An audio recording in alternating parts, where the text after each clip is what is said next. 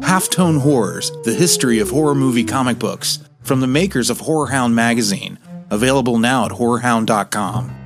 I'll never forget 1989. I was 11 years old. I picked up the Marvel A Nightmare on Elm Street comic, uh, and the teacher took it away from me, of course, because I was 11, but my mind was blown that this great movie had turned up as a Marvel comic. This hardbound, full color tome is the most comprehensive reference guide ever produced on the subject of the merging worlds of horror cinema and comics. This 240 page collector's guide takes the reader through the history of the darker side of the comic book industry, including such films as Dracula, Frankenstein, Creature from the Black Lagoon, Night of the Living Dead, The Texas Chainsaw Massacre, Hatchet, and more. The issues, the variants, the ash cans, the history. Written by Horror Hound Magazine's Nathan Hanneman. Halftone Horrors, the history of horror movie comic books. Available now at horrorhound.com. Also at select comic book stores and on amazon.com.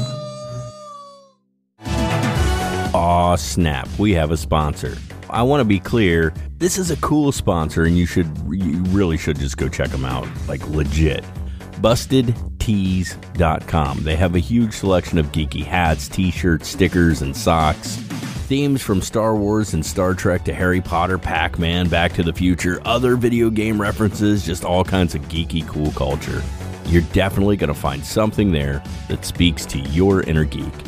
Here's the deal at checkout, you're going to see a spot to enter a code.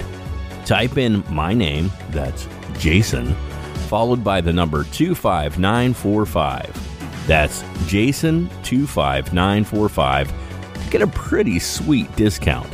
There's a link over on the website, or head over to bustedtees.com and enter Jason 25945 at checkout. BustedTees.com. Designs that pop culture. Gentlemen, let's broaden our minds.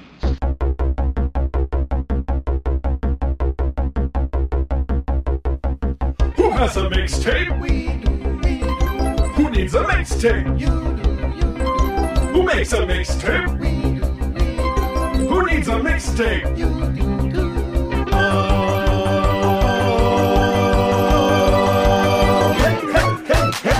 So come on and listen to our mixtape.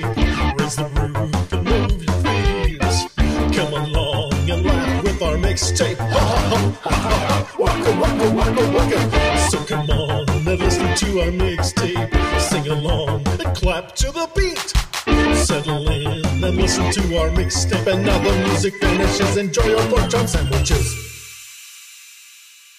All right, well, welcome everybody to another edition of the Mixtape Podcast. I'm Jason Emmett. I'm Twisted Kid Matt. And we are joined by a guest host tonight, uh, the one and only Mr. Frank Anthony Polito. Frank, how are you doing tonight? Real good, thanks. Thanks for having me.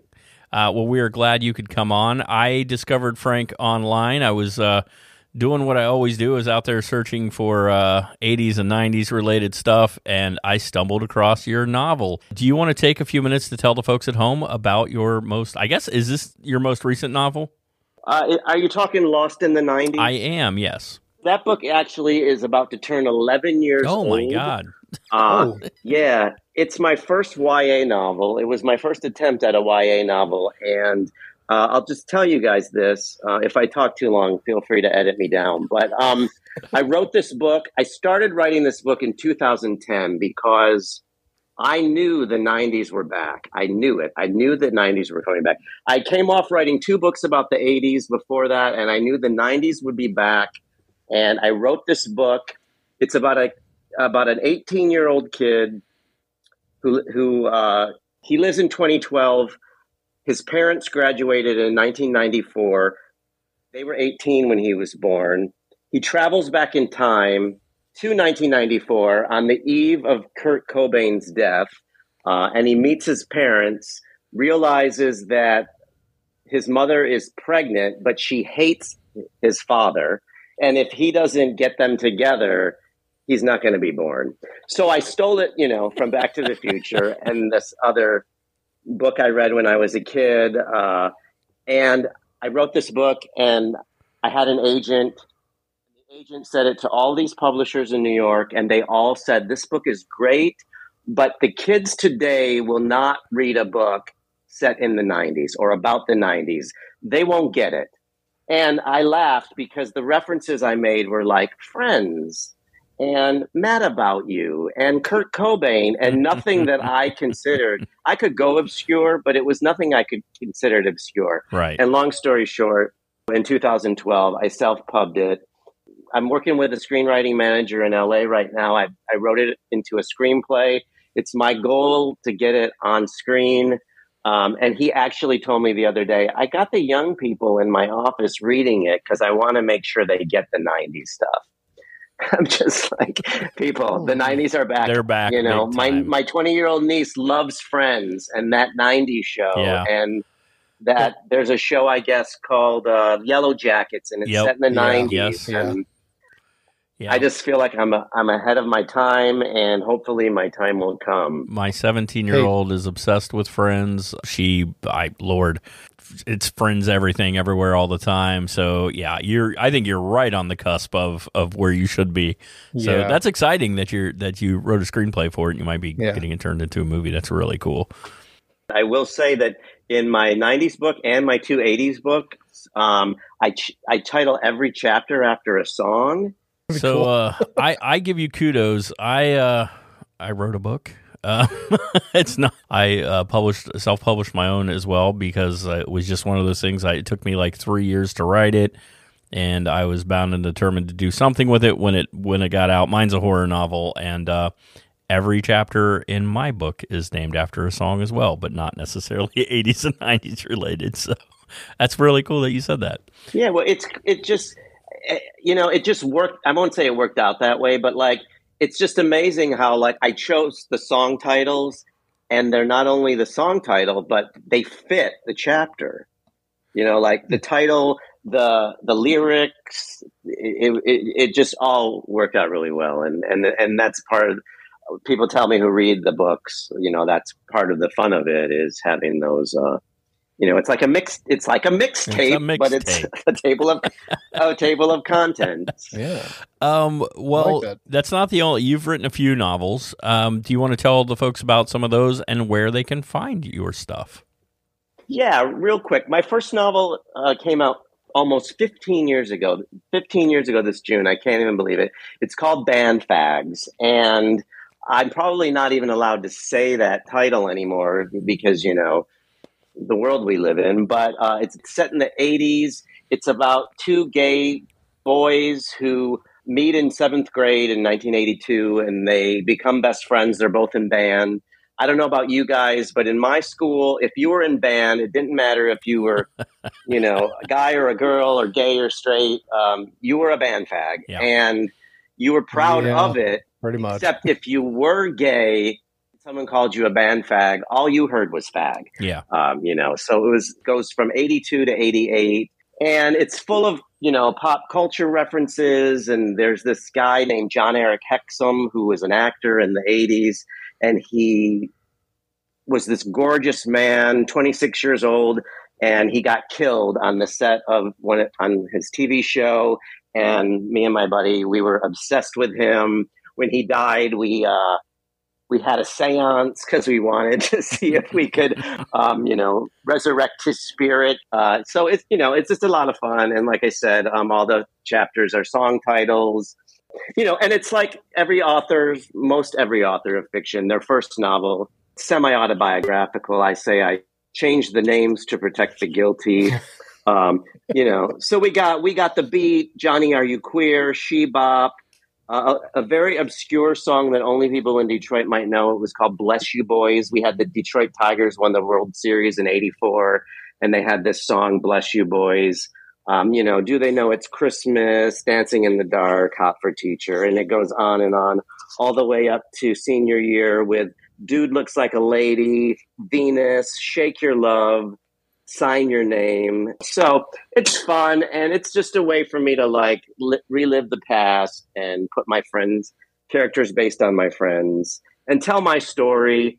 It it, it was tough being a gay kid in the 80s Oh, and the fact that I had this best friend who was going through the exact same thing I was going through made it a little bit more bearable. Pretty cool. and it sounds like Your- just from yeah, his your your books need soundtracks, by the way. That's what it yeah, they do. like. That's what I was just thinking.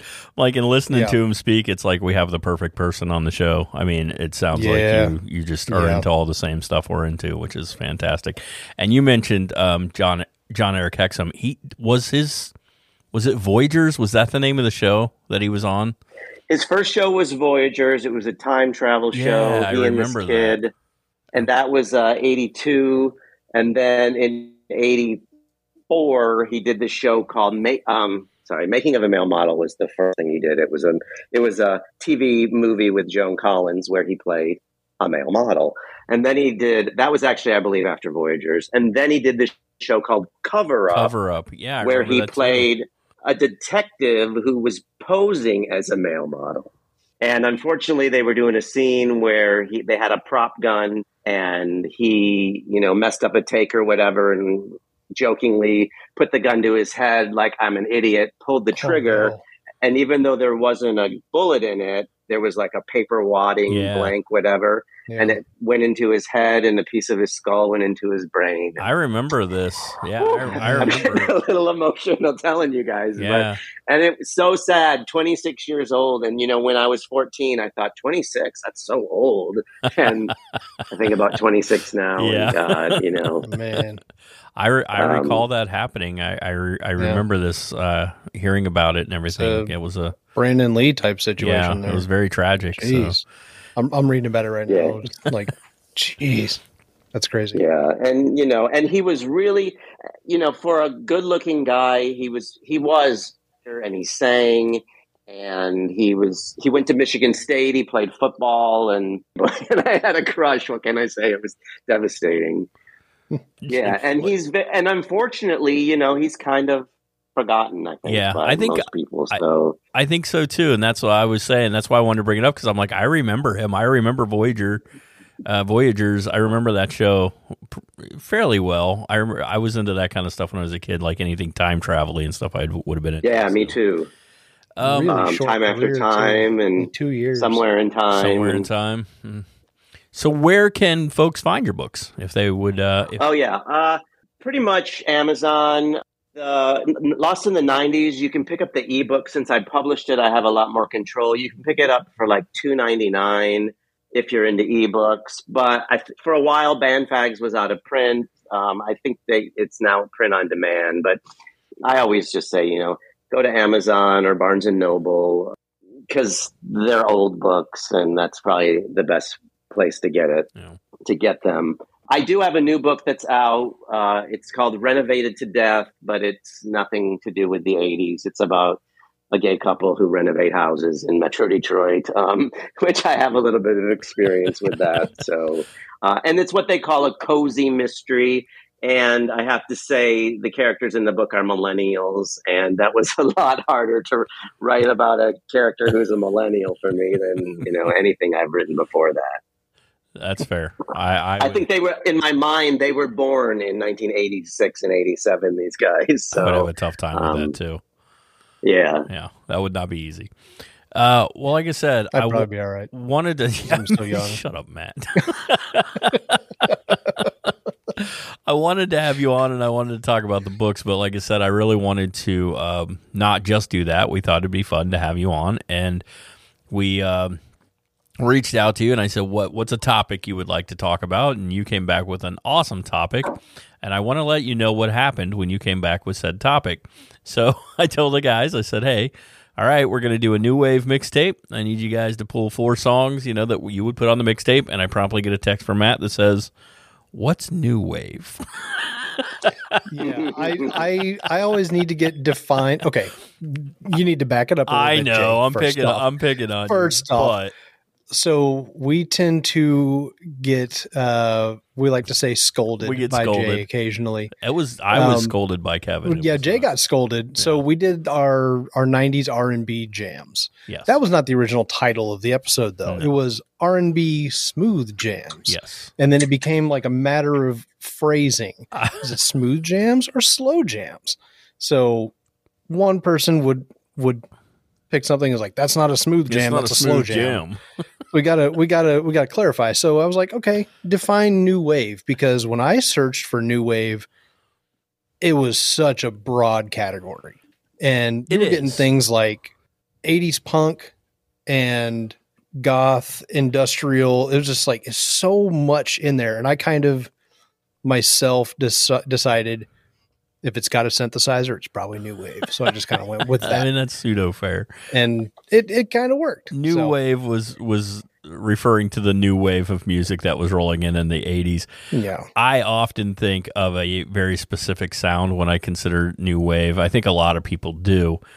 And so I just threw some bands out there to give Matt a start. He's like, okay, okay, Yeah. I was on the right lines. I was like, all right, yeah, I got this. And I got to say, out of all the mixtapes we've put together on the show, there are some that really speak to me. Tonight's is one of Mm-hmm. those ones that really, really speaks to me. And I had a lot of fun putting this one together. I tell the guys all the time when they give me their music, um, I, I have to put the songs together, create a clip, and then do the show notes. I have to get pull the information, and sometimes it's more fun than others. For example, we did a show that was all about the worst songs from the '90s. That wasn't as much fun for me. Uh, you it was can fun only for us because we didn't have to do that work. you can only hear so much Rico Suave before you you know. So Yeah.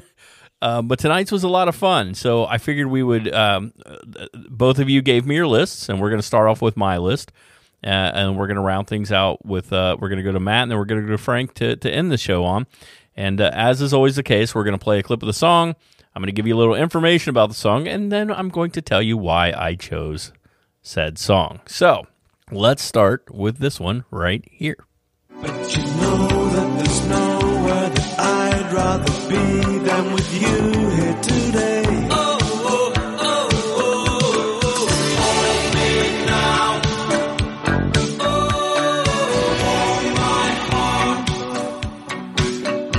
Feel free to sing along because I am. yeah, we often sing too. That's not uncommon. Uh, so I started off with the uh, the Thompson Twins. Hold me now. Uh, this song was released in November 1983 as the first single from their fourth studio album, Into the Gap. Became the band's highest charting single in the U.S., peaking at number three on the Billboard Hot 100 in May of that year, remaining on the chart for 21 weeks. In addition, the song topped Billboard's Hot Dance Club par- uh, play chart for one week in April of 1984. Uh, and this is what the band had to say about the song. Emotionally, it was written as the result of some argument that was resolved between Alannah and myself, meaning fellow uh, band member uh, Alannah Currie. Uh, we actually decided, well, this is an interesting emotional subject, what it feels like to get back together again after separation, and the kind of ideas that come up, and the way that emotion and physically somehow we brought together. Um, I remember buying one of those. Uh, do you guys remember those like compilation cassette tapes you could get all throughout like the Oh, yeah. late '80s? It would have all these different songs on them. Um, Yeah. Oh, I remember albums like that in the very early '80s. Well, I re- on KTEL Records, yes, yeah. yeah. So the same and they kind were of called things like Heat Wave and Starburst and Yeah. well, it's Shockwave. funny that you should mention that because I bought a cassette called '80s Leather and Lace, and this song was I on it. I think I remember the uh, the TV ad for that one. Yeah. uh, this was one of the A lot of tracks. Vaseline on the lens. I fell in love with this song. I know. I remember um, my mom was a big Thompson Twins fan, so I remember uh, listening to them and not really paying much attention. And then I bought that cassette, and this song was on it, and I was like, "All right, now I am also a fan of the Thompson Twins." So uh, it kind of had to go on my well, list. Real quick, I don't want to hijack the show, but since I am the special guest, um, I just want to I want to preface this by saying, like, the reason I chose new wave, like, if someone says to me '80s music, I automatically think Yep. new wave, and Yep. even though I know there's like, you know, Bon Jovi and I don't know, like, I, I want to use the word heavy metal, um, and there's you know Poison and all those other bands. A lot, a lot of. I won't say like it's not it's not 80s music if it's not new wave, but for me, you know, starting in the early 80s in junior high MTV, the first songs I heard were like Thompson Twins and and Wham and like new wave and I really liked it, But then all of a sudden, I noticed that the people around me who were listening to new wave were, I'll just say, weird. And I didn't want to be weird. And as a little gay boy, I didn't want to be like anyone giving me more shit than they already were. So I kind of turned my back on new wave for a little while. Uh, and I had like this Debbie Gibson, Whitney Houston period um, in early, later 80s. But as I got older and, you know, I met my partner in 89 and he was a big new waver, like big hair. Uh, and he knew, you know, the Smiths and every, all, and Mm. Joy Division and all these obscure bands I never even heard of. And so now in retrospect, like in my mind's eye, I was a cool 80s new waver, even though, you know, I really wasn't. Um, but it's just, you know, that's what, that's what I go to. And in New York, I lived in New York for many years, and there was this club called the Pyramid. And on Friday nights, they had this party that they called 1984, and it was just all new wave music. Uh, and I actually had my book party there, and I took a DVD that I burned off of I don't I, I bought it on some eBay or whatever of the making of a male model starring Jon-Erik Hexum, and they had like a little video room in the basement, and they played it on a loop and but it was all like that music and like Duran Duran. I know we're going to get to Duran Duran.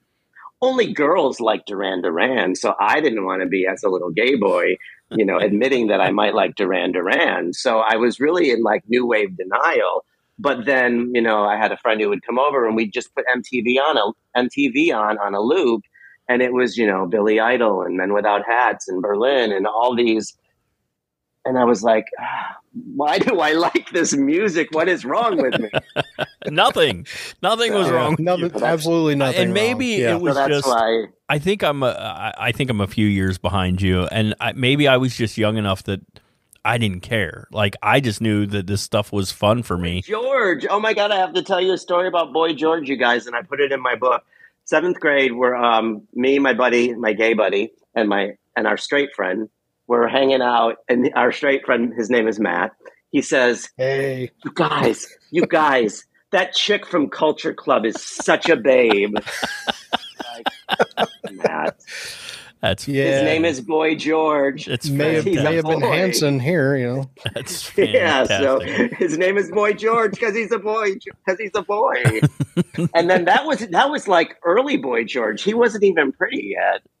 Um, but you know, I was just and, and and I remember I got this gift card. We had this gift gift card gift certificate. We had this local record store in the Detroit area that I think went sort of nationwide later called Harmony House. Um, and I got this gift five dollar gift certificate, and I went up to Harmony House and I bought like ten forty five records, Wow. and like Valley Girl by um, Moon Unit Zappa. I remember the sales clerk just The looked at me like, like, what the hell? What the hell? And then I sent my mom up there for Christmas to get me a Culture Club album, and she, the clerk was like, "Are you going to let your child listen to this music?" Wow. so yeah, so Man. uh, I mean, yeah, some of, suburbs. some of the later stuff aside, uh, Boy George is incredibly talented musician. I mean, what an incredible voice. So screw that dude. Yeah, Because yeah. Yeah, um, yeah, I think that's. I Anyway. think that's. I think that's pretty cool. Um, like I said, maybe for me it was just that I was younger and like I didn't really care. Like I didn't really think about it in any way of. Well, no one's ever really. I've never. Fuck really- them seagulls. That hair. I mean, come on. so weird. Those people. I've They- never they, really. they may be on the list coming up. I remember telling. Uh, Maybe. New wave. I remember telling new waver. One of the uh, one I of had the so many closets. one of the occasional co-hosts on the show, Stewie. I remember telling him years ago, like I, in high school, like all his buddies were listening to a certain type of music, so that's what he listened to. I remember him telling me like, uh, "Well, I, I like Madonna," but I'm like, "Then screw it. Then listen to Madonna if that's what you freaking like. Why should you like not listen to what you want to listen to?" And to me, it just seemed stupid. Like I'm I'm gonna listen to what I like to listen to, and uh, much like yourself, I love. Uh, pretty much every song on the list tonight, I am a huge Yeah. fan of. So this was, a, But that's also one last thing, and then I'll let you get back to this. That's also the thing too. When you're in high school, Bon Jovi you know, came like 86 or 87, and they wanted my class song to be Living on a Prayer or whatever one is, You Lost That in My Backseat Baby. And I was like, hell no, we are not. And like, burnout music. Um, and you, you don't allow yourself to just enjoy it for what it is. You have to put it in that box, and you, and that's what sucks about being a teenager. And I hope kids today don't do that because Yeah. it's bad. By the It's way, that, that song was "Never Say Goodbye." I knew- right. Okay, from that's the- it. That makes perfect lyrics. sense for a class for a senior class song. Never say goodbye. I uh, I mean, I love.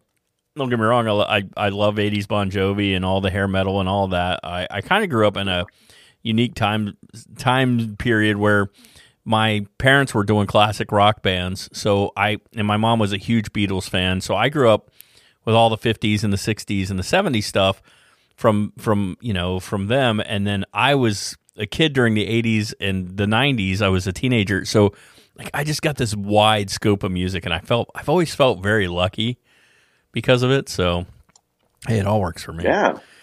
Um. Yeah. So I'm gonna, All right. I'm Back gonna- to the list. I'm going to hit you with my second song on the list tonight. This was Hey, a we're all about tangents. Man. yeah. Don't worry ta- about that's that's what we do. Yeah, That's which what we uh, side note, uh, Jay See? can attest to this.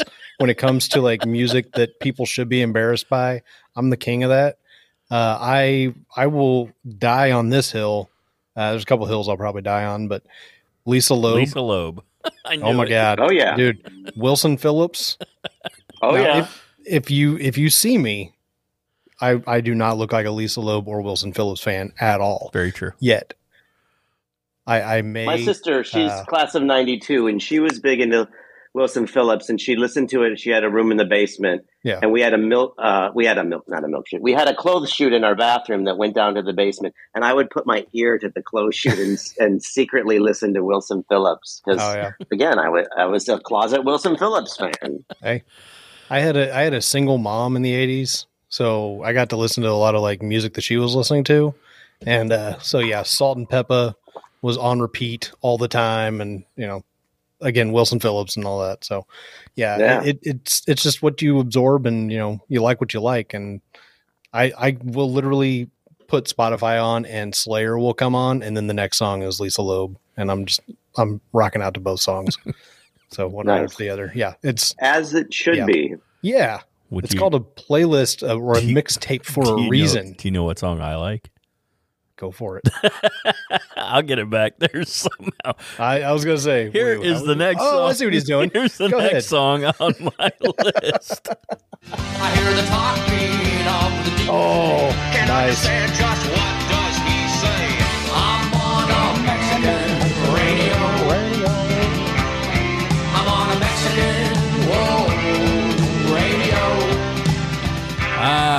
Mexican Radio, Wall of Voodoo, uh, initially released on their 82 album Call of the West. Uh, the video for this single was regularly featured on MTV in the US, uh, which, as we've talked about many times on this show, MTV helped propel a song, which is why we miss the real MTV. Uh, the song peaked in the US Yes. at number 55 on the Billboard Hot 100 chart.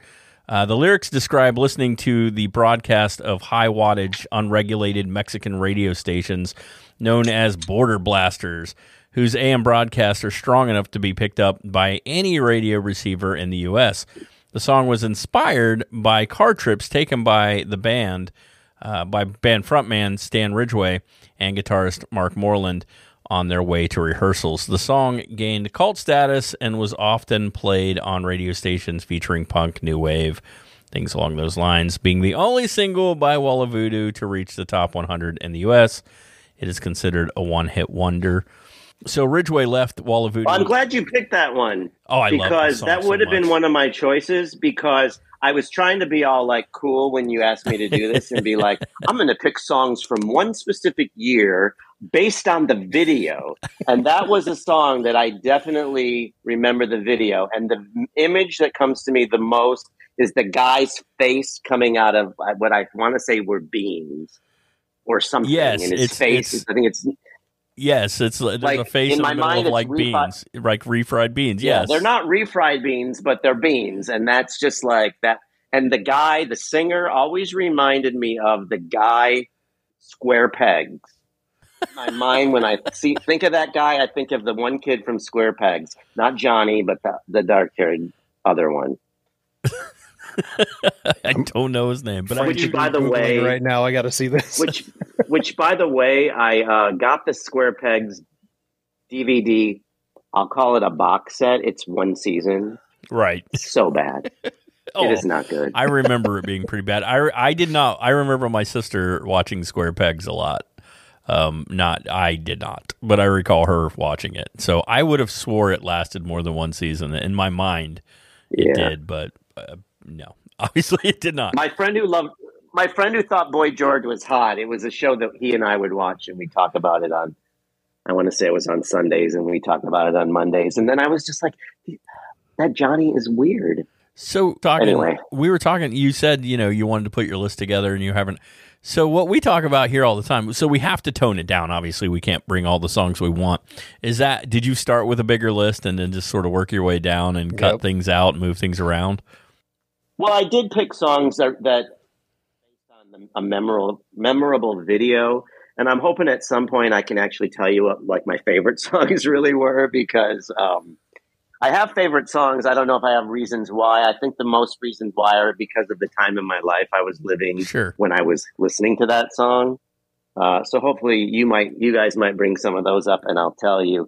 But the ones I did pick, I went off of like which songs did I, did I, do I remember the videos being impactful? Well, I'm curious to see what you think of the next two on my list. Then, Yeah. um, so the next one again, what'll happen is the guys will give me their lists, and I actually waited to get your list to make sure that we don't have any repeats. But uh, Matt gave me his, but I already had mine. So Matt knows this song is on mine because I told him he couldn't have it.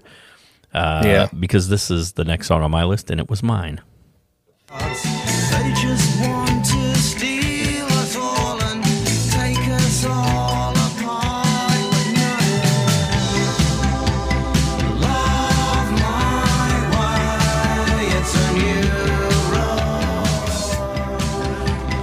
Love My Way by the Psychedelic Furs, released in July of 82, first single from their third album, Forever Now, written by the four members of the group and produced by Todd Rundgren. Yes, that Todd Rundgren, uh, who also played on the song. Uh, Richard Butler, the first frontman, said in an interview he had written this for a specific group of people. In 1983, uh, in a 1983 article in Creem, he stated it's basically addressed to people who are fucked up about their sexuality and says, Don't worry about it. It was originally written for gay people.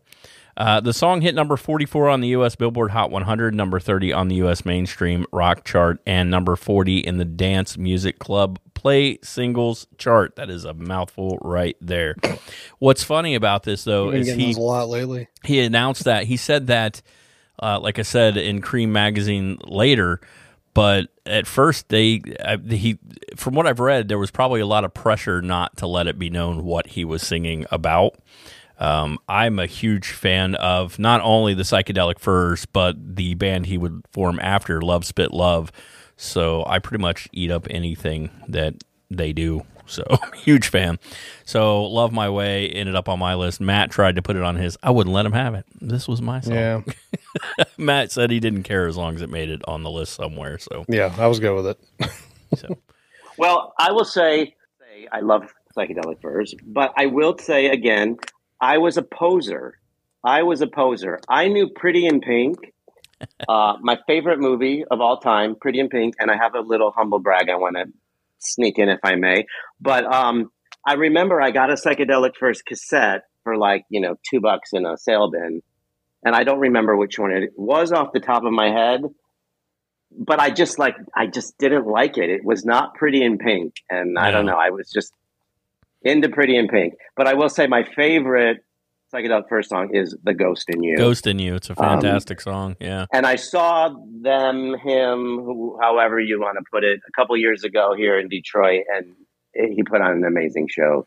Uh, and that's the sound, that voice, Yes. that 80 sax. I always call it the 80 sax. Um, something about that voice. Um, I remember I was a poser. We went to Cedar Point. You guys should, you, no cedar point no Cedar Point. i do yes yeah. And on the way down, I, I listened to this psychedelic Furs cassette, and I was just like, nope. And then I had an OMD cassette, and I was like, nope, if it's not on the Pretty in Pink soundtrack, I wasn't into it. We actually just talked about the Pretty in Pink soundtrack uh, recently in our was it our '80s prom episode? 80s prom episode. yeah. So that. Oh man, I wish I would have been. A- So I'm gonna. I, I have one more to finish out my list, and you mentioned this band, so I'm hoping that you like this band, and I'm hoping that you like this song.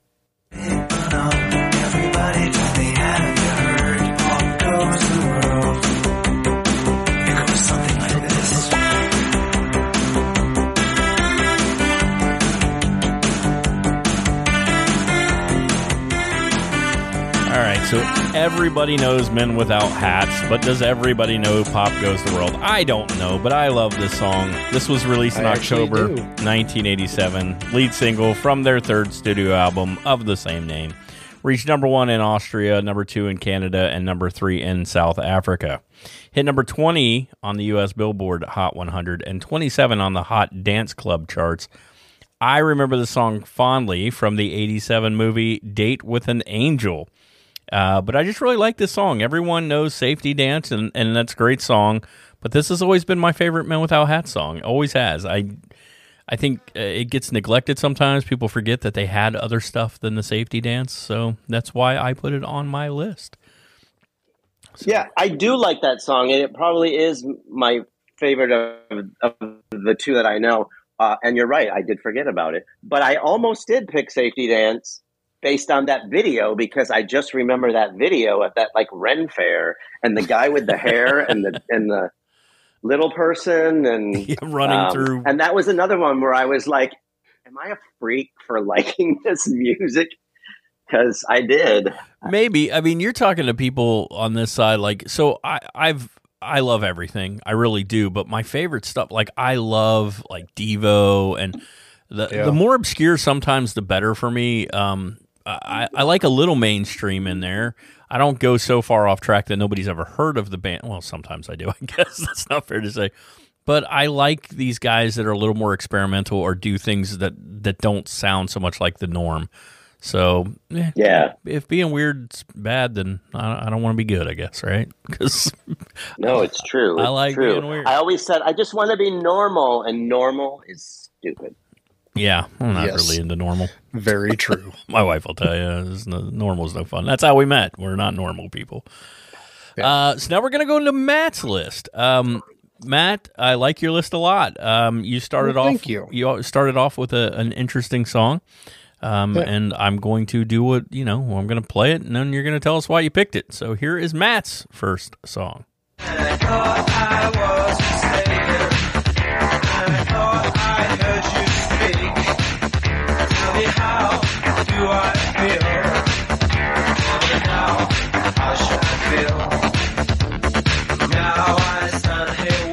Blue Monday, New Order, uh, released as a 12 inch single in March of 1983.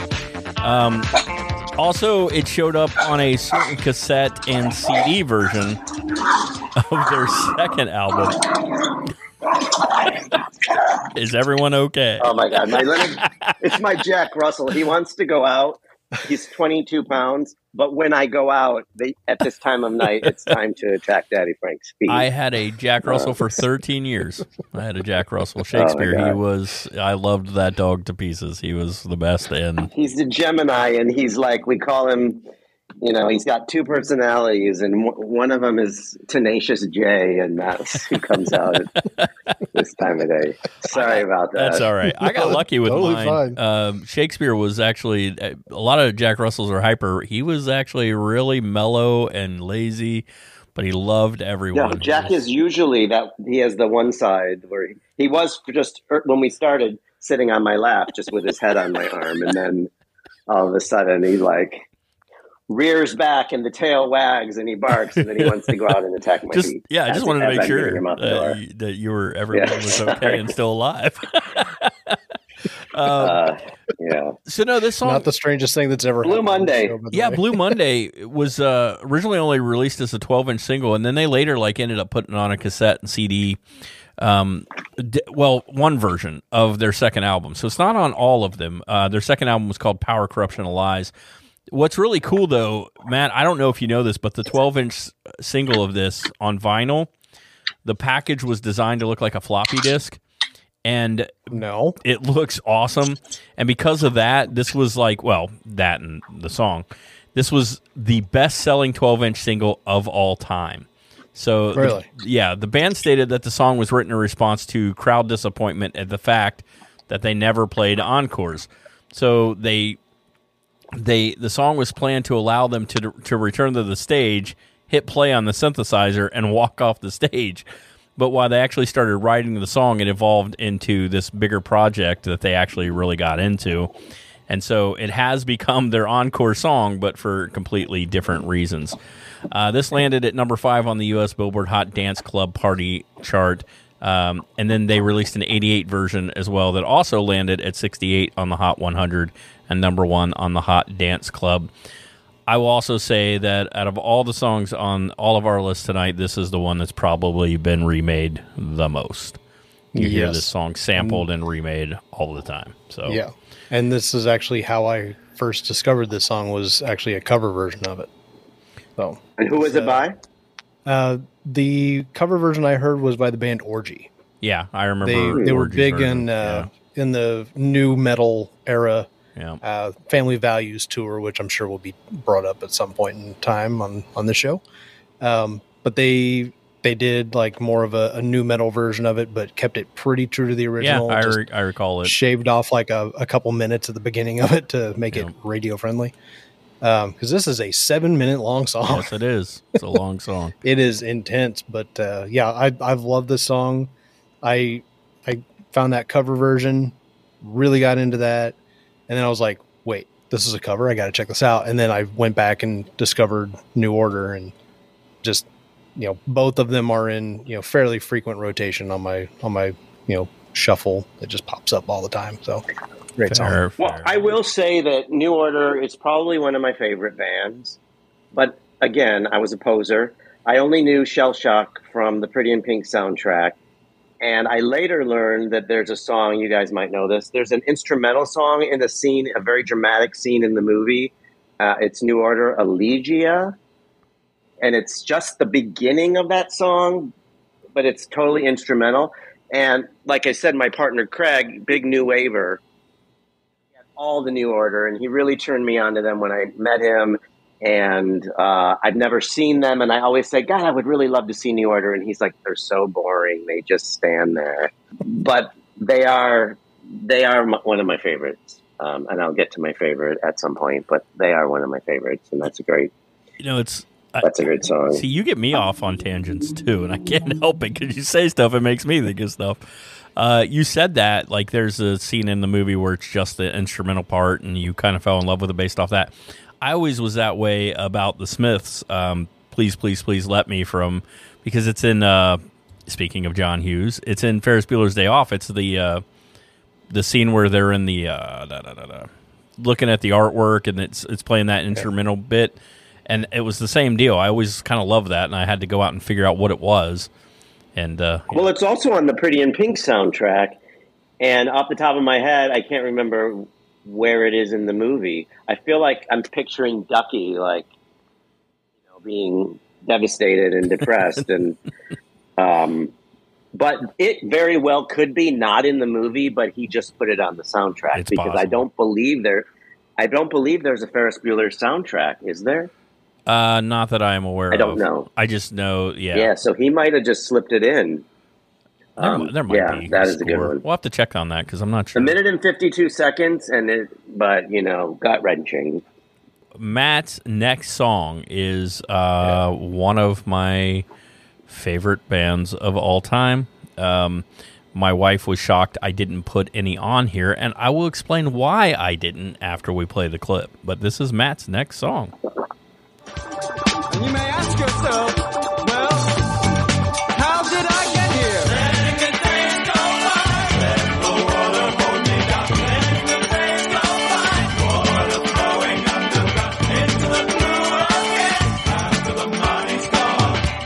Obviously, Once in a Lifetime by the Talking Heads. Uh, one of my favorite songs of all time. Thank you, Matt.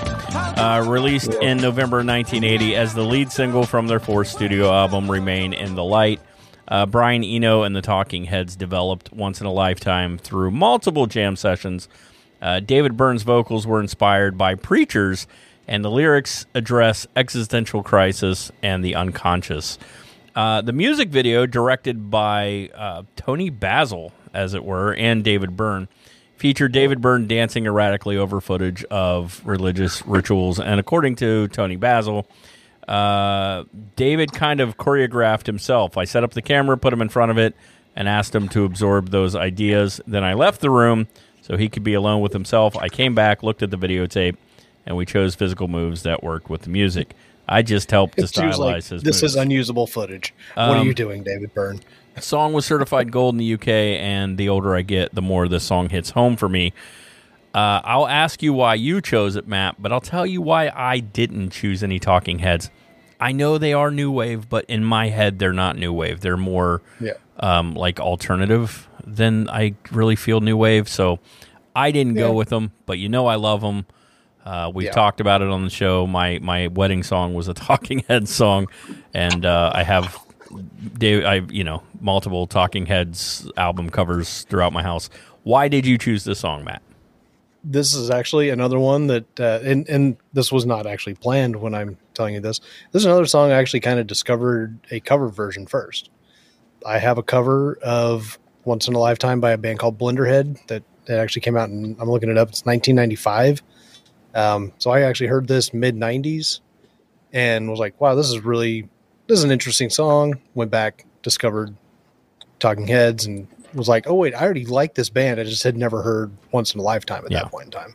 So that kind of uh, became some of my like formative like music discovery times of just like because I, I grew up listening to things that my parents listened to, my grandparents listened to, just like most people do, and then you start kind of branching off and finding your own musical tastes, Sure. and um, that's just kind of what I did. And uh, Blenderhead was in my Christian rock era of uh, of music. It's yeah, I get so much. I get so much shit for that. If you know, if you know me, If you, know, that's Matt, very strange. we're, we're both a little um, yeah, you know, yeah.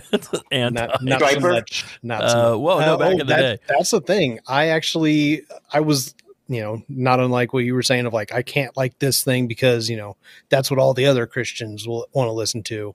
I'm going to go, you know, Christian punk, Christian metal, but not Christian hair metal. That's weird. So, yeah. And Jay, Jay and I have actually gotten into this conversation several times. I would find the Christian version of fill in the blank band. And then that's, that's what I would end up doing. that's what he would So, listen to.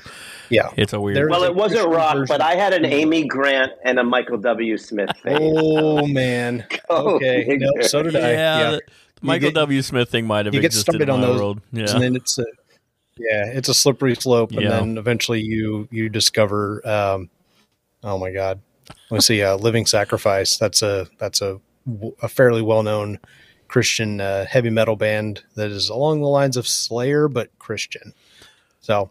Yeah, you, you start with the Amy Grants, and then Matt and I have like, have oh my similar upbringings and backgrounds, so we can talk about this stuff all day. We're not religious people at all now, so it's really No, weird. me neither. we'll get Yeah. into it on another episode. This is uh, this is Uh, this is a very deep. yeah, it can get very deep with us, but into. but we can talk about it all day because we had that kind of upbringing where we were Yeah. around it a lot. But uh, I have to ask Frank, I have to ask your opinion on this. So, uh, like I said, I'm a huge Talking Heads fan, and I know that if you look up new wave and new wave playlists, that, that Talking Heads are on a lot of playlists. How do you feel about? Do you feel like they're what you would consider new wave? Well, here's the thing. I have two things to say about Talking Heads, but I'll I'll try to you know not talk too long. Uh, I didn't like them.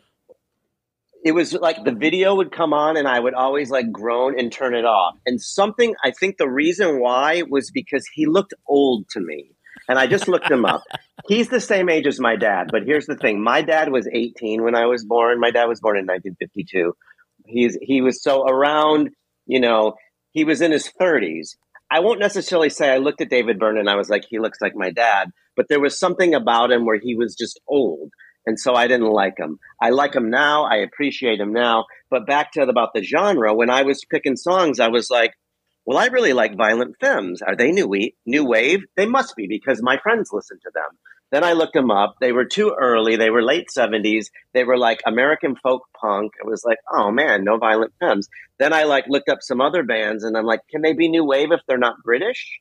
But I guess they, you know, like Berlin, she, I think, you know, she was from LA or somewhere, you, definitely United States, but they're considered on this list I found new wave. So for me, like new wave is 80s. I always thought new wave had to be British or, you know, foreign, but I guess it doesn't. I just don't know who I decides. just, I, I just always kind of thought of the Talking Heads as sort of Because like, isn't the new wave the new wave of the British invasion? So I don't know how who who made it. Who decided? I'm not who sure. decides. That's the. Good. I mean, there's also the new wave of British heavy metal as well. I guess uh, I, with I your- with your I think one of my choices is an American band, and but I looked and they were on a new wave list, so I picked them. I just always felt like they were more, um, and like I said, you know, they're in my top five favorite bands of all time. I love the Talking Heads, but I always saw them as more of like, like the intro into alternative. Like this was early alternative music kind of stuff. But that's Yeah. just me. I love. I'm I'm very happy that the song's on the list. Um, like I said, it's one of my favorite songs, and it means more and more to me the older I get. So Yeah, Like- I just feel like, I, like in college I was alternative, but I didn't feel like alternative the word even existed. You know, yeah, pre nineteen ninety. I agree. I agree. Maybe I just didn't know it. and that's what I mean. I kind of consider. Well, there was some late, there was some late '80s alt rock that was going on, but that's what I mean. I kind of considered them like pre-alternative, like they were the thing that came before. That kind of, I don't know. That's just where my brain goes. Grunge. That's Grunge came and and changed it all. yes, it did. Yeah. That's the '90s. We'll do that show another time. Um, but Matt's going to bring it back around, I think, and get us all on the same page again with his next song. Uh, I adore this song. I, I, I, I suspect you will like this song as well.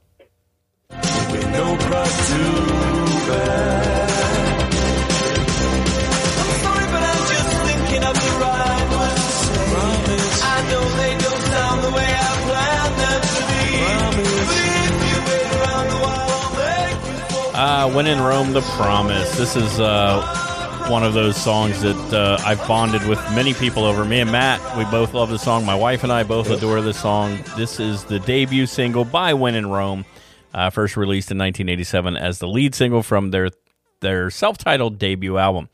Uh, released in the U.S. in 1988, reached number 11 on the Billboard Hot 100 chart.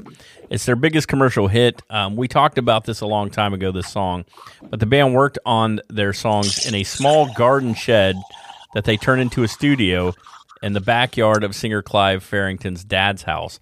The space was so small they had to actually attach the keyboard vertically to the wall. And uh, Michael, I can never say his name, Flor- Florial, believes the lyrics were inspired by a recent breakup by Clive that Clive had gone through. Um, and this song took him two days, two days to to to complete recording. So, Matt, why did you choose the promise?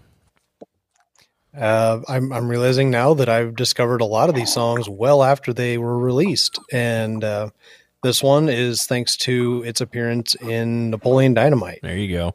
Uh, I heard this song pop up on the soundtrack and immediately was like, okay, this and it fits the scene that it shows up in in Napoleon Dynamite so well. Uh, it's a scene right at the very end of the movie, like right before the credits roll. Um, Napoleon Dynamite and uh, not her name's not Tina, but the actress is Tina Majorino. Um, they're playing tetherball, Yep. and it's just like such an innocent, wholesome moment in the movie where they're just like, you know, hey, we're friends, we're hanging out, and it's just like that song kicks in, and just the little, you know, keyboard part comes in. It's just, it's just the perfect way to cap off that movie. Um, for the record, I love Napoleon Dynamite. It is up there in one of my favorite movies of all time. Um, you can watch it on repeat and notice so many things happening in it that you just don't notice the first time. Um, but yeah, I mean that that song is to me forever associated with that scene in Napoleon Dynamite, and uh, yeah, it's it very quickly made its way onto you know a, a liked songs playlist on my on my phone. So Fair Yeah. enough. yeah, Um, Well, I love that song. nothing too deep, really. I will say I love that song. I did not know that song in the 80s. And I can't believe I forgot to mention this, but my book Band Fag started as a play. I was in New York. I was an actor. I was with a theater company. We start. We decided we were going to write our own plays, and I wanted to write a play about like as an actor, as a closeted gay actor in the '90s. I couldn't find roles to audition for, so I wanted to write a play that would be like this would be the perfect play for me to be in. So I wrote a play about my gay best friend and I growing up, and every scene I used a song, either as the starting music for the scene or the ending music. And the very last scene, they have this thing where they pinky swear and they say, We'll be best friends forever. And the one guy says, Promise. And he says, I promise. And then, doom, and I found that song and I was like, This is the perfect song about promising your eternal friendship or love or whatever to someone. And it's been my favorite ever since, Yeah. even though I didn't find it till 2000, 2001. And I will say that I relatively recently listened to the entire album on Spotify, and I thought it was an amazing album. Yeah. So many good songs. I can't tell you what any of them are right now or what they sounded like, but I just remember thinking like, why didn't these guys have a bigger career? So because we bring this up good. a lot. It's good. we think there there are a lot of bands we talk about that we're pseudo one hit wonders in the states, but we're a lot bigger overseas. Uh, we're going to do a whole show on it at some point, just bands that were that hit bigger overseas, but then had a hit here.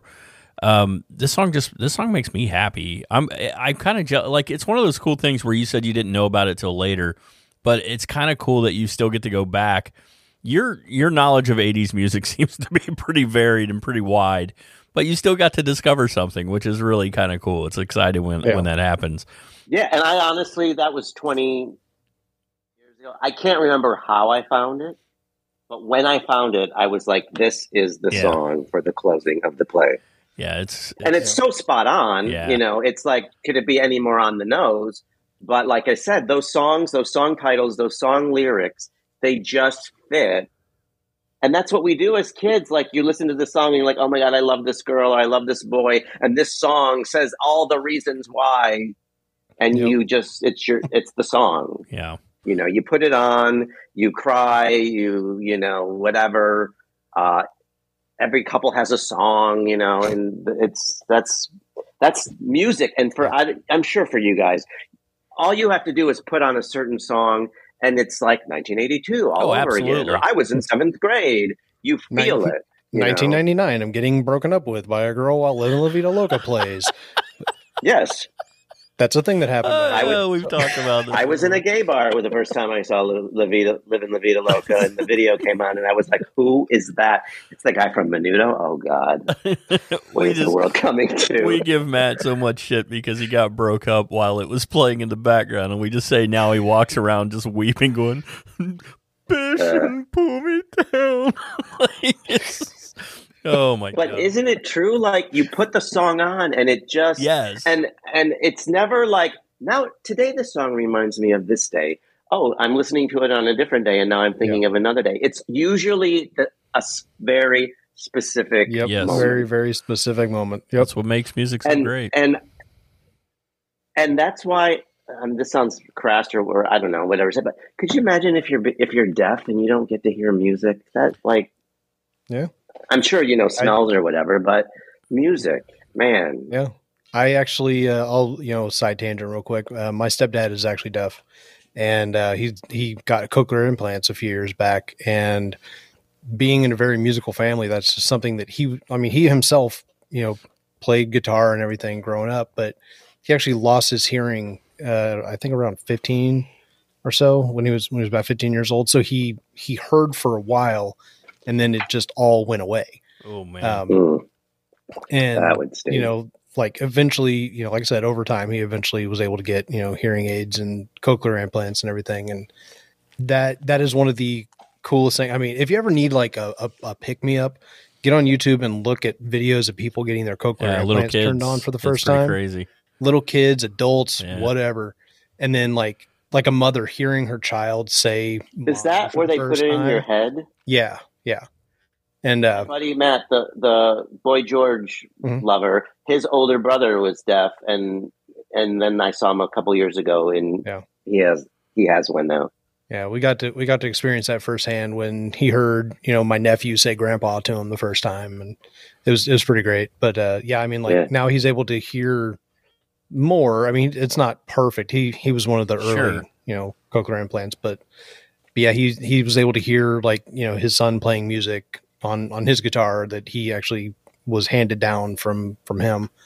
Uh, so it, it's it's it is pretty you know it's pretty crazy what what music can do for you especially if you haven't had the ability to hear it for that long and then it just you know one day it just literally is turned on like a switch so Yeah, Yeah. I always say it's like the closest thing to time travel music. yeah Yeah. yeah, it that and smells like just taking you back to Yeah. to something else like And you you know, combine not always two. good smell but you know combine the two sometimes. But you're not Yeah. wrong. I can think of times where like I'll hear I'll hear a very specific song and I could name two or three right now takes me back to 1986 at the roller skating rink, you know, where I met my first girlfriend. Like I can very I, I know like what song um, we were listening to like the first time we met. Just weird stuff like that. It takes you back. So it, it's I like the Yeah, and don't you like? And you know the year, like you said, Yes, uh, yeah. Thompson Twins, and in my mind, I said 82, 83, but I think that was a later song. But you usually know the year. And now, if somebody says, like, oh, remember Beyonce's blah, blah, blah, I'm like, I kind of remember what I was doing, but I can't tell you what year it was because I was in my 30s and I didn't give a shit. you know, but being a teenager, 10th grade, that was 11th grade. That song may have Yep. come out in eighth grade, but I remember listening to it in ninth, you know, and you just, Yeah. I was friends with this person. I liked this person. This person didn't like me, you know. And I, don't- was in this class. I don't want to sound like the old man either, and I'm sure I'm going to. And and I have two kids, um, 19 year old and 17 year old now, and I know like my nephew is a little bit younger and he's really into music and stuff, but I don't feel like they have the same like. We had almost soundtracks. Like all the music was a soundtrack to our lives growing up, and I don't Yeah. feel like it's quite like that anymore. Like music played a very important role in almost everything we did throughout life. So I Because we had MTV that showed videos. showed music Yeah. videos. Yeah, You know? wonderful. I watch now. I watch RuPaul's Drag Race on MTV. Don't get me wrong, I love RuPaul's Drag Race, but why is it RuPaul's Drag Race and then this dating show and this island show? Yeah, There is Yeah. no music on music television. yeah no, I actually Get off know my two lawn. of the I actually know two of the competitors from RuPaul's Drag Race so Current humble ones? brag humble brag right there brag. Current ones? Uh, fairly recent. Um, Widow Von'Du and Mm. uh, Monique Heart, Mhm. both from uh, both from Kansas City, and yeah, they were they're local before they went on to RuPaul's Drag Race and then bigger and better things. So Nice. We haven't had a single one from Detroit, but we won't go on to that topic right now. All right, so Did I even Eventually- say I was in. Detroit? I don't know if I even told you or your listeners that I'm in. I think the you and I Detroit talked metro area. about it uh, through email, but I'm not sure if you. Yeah. Uh, I I was unaware. Yeah, I don't know. yes, that we I'm in the it up on Detroit the metro area, Ohio adjacent, Yeah. not Missouri. We have uh, we The have Midwest. I, we have quite a few fans or fans, friends, and listeners to the show. We have a few of them that actually live uh, in the Michigan area. I don't know how close to Detroit they live. I really don't know, but we have a few up there, uh, including Metal Mikey. Metal Mikey lives Yeah. out there, so Metal Mikey. Metal Mikey. Uh, so Matt has one more song, and then we got to go into Frank's list. And Matt is excited to hear your list. He has no idea what's on it. I do want to say before we ever even get there, you put a song on your list that made me very happy. So now I get to tease, and then we'll get there. It's it's actually the last song we're going to talk about, Matt, and it made me very happy to hear it on this list. But this is Matt's right. final song.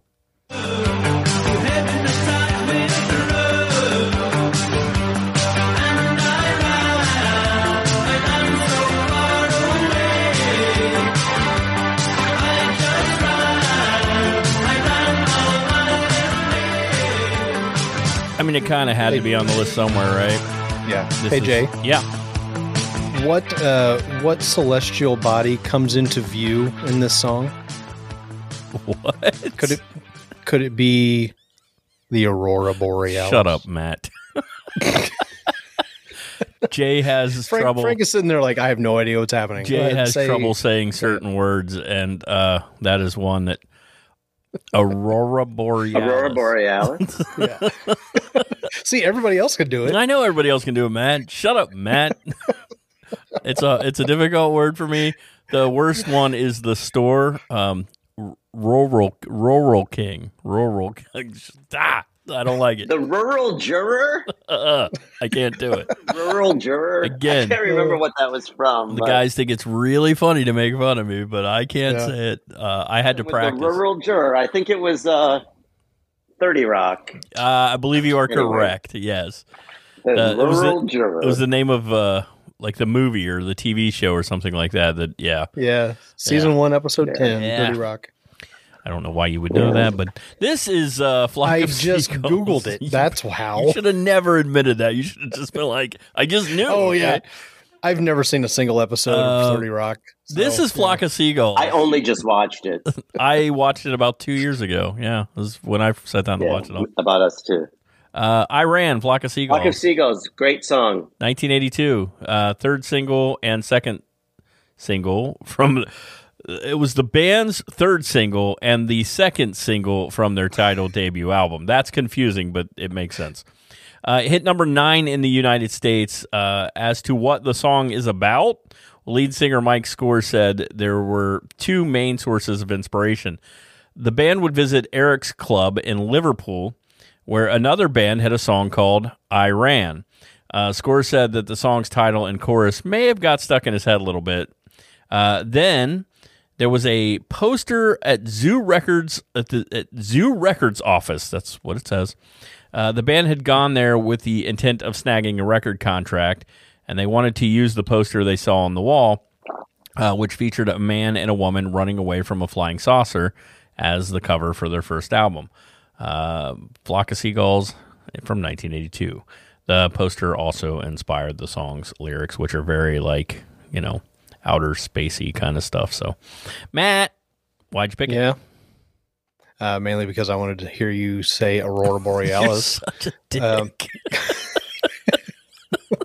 like- and no other reason. no, I, I, I honestly think that this is just like the most quintessentially '80s. this is a very new wave song. written. Yes, Yeah, yes. it like any song that can be played by holding your finger on one key on a synthesizer while spinning around with fog going in the background and your hair is in like a weird tidal wave tsunami effect.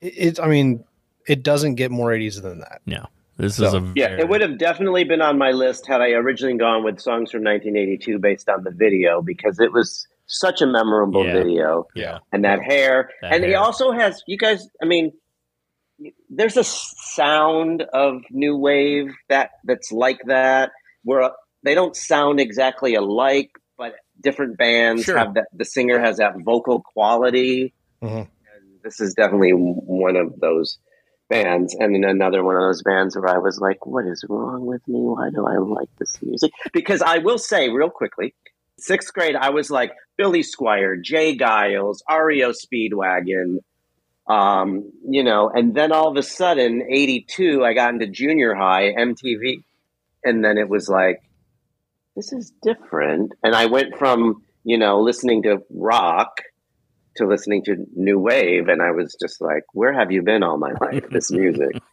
but i didn't want anyone to know because i didn't want them to think i was weird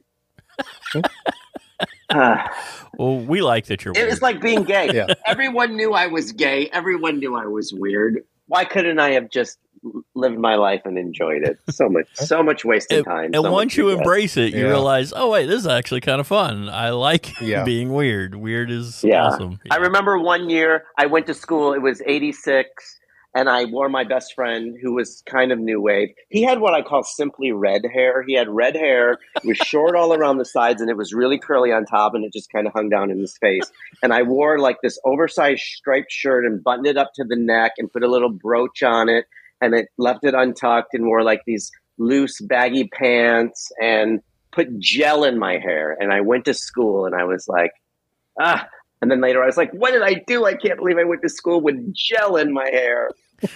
First of all, when you said simply red hair, pictured it immediately. Yep, so did I. Yep. Yeah, yeah, right, right. It's, a, it's, it's, Yep. it's, a, it's great. It- I love it. I, and and you definitely painted an entire picture of that. Like I, Mm-hmm. I, as you were listing off the articles of clothing, I'm like, yeah, okay, I see it. Yeah, All there right, we go. The brooch, It's uh, like, button up. this shirt. is this is a this is a look right here, man. Like just go with it. It's awesome. I know. And then I, then I was like, why do they think I'm gay? well, anyway. Yeah. Oh God, I love it. Um, well, thank God you came around to uh, to admitting that you love new wave because we got your list now, and uh, we are- Yes. Matt already knows one song because it got leaked a little bit a few minutes ago. But uh, we're gonna start off with that song, Matt. I do want to. I do want to. Spe- I, I, he did specify there's only one version in his opinion, and it's this one. Okay. Oh.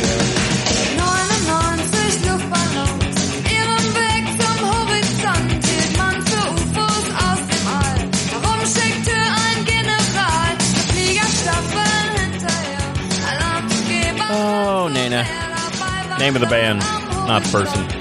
Uh, from their 1983 self-titled album, this is Neunundneunzig Luftballons. Uh, the English version is not a direct translation of the German German original, and contains lyrics with a bit of a different meaning behind them. Uh, that is important to know. In the U.S., the English language version did not chart, but the German language one became Nena's only U.S. hit. Uh, while at a June 1982 concert by the Rolling Stones in West Berlin, uh, Nena's guitarist Carlo Karges noticed that balloons were being released. As he watched them move uh, uh, toward the horizon, he noticed them shifting and changing shapes, uh, where they looked like strange spacecraft. Um, so he thought about what might happen if they floated over the Berlin Wall into the Soviet sector, and that's what inspired them to write this song. This has been a thing of much contention in the world. Which version do people like? Uh, I think overwhelmingly people will tell you they prefer the German version. Um, and obviously, it, it hit in the states, whereas the English version did not. That that one came along later, by the way. So Well, I will tell you, I'm putting the German version on this episode's playlist. Well, that's the one that needs to be on this playlist. Uh, Do you want to tell us why you chose this song? Well, here's the thing. We've established that I was weird.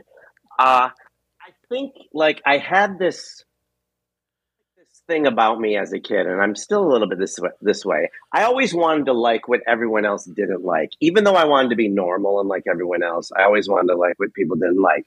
So like I always wanted to speak a foreign language, and so when I would hear like I almost did a list of foreign language songs that would have included like Falco, Der Kommissar, and you know some French song or whatever. But I always wanted to like foreign music, you know. So I I Nena, it was German.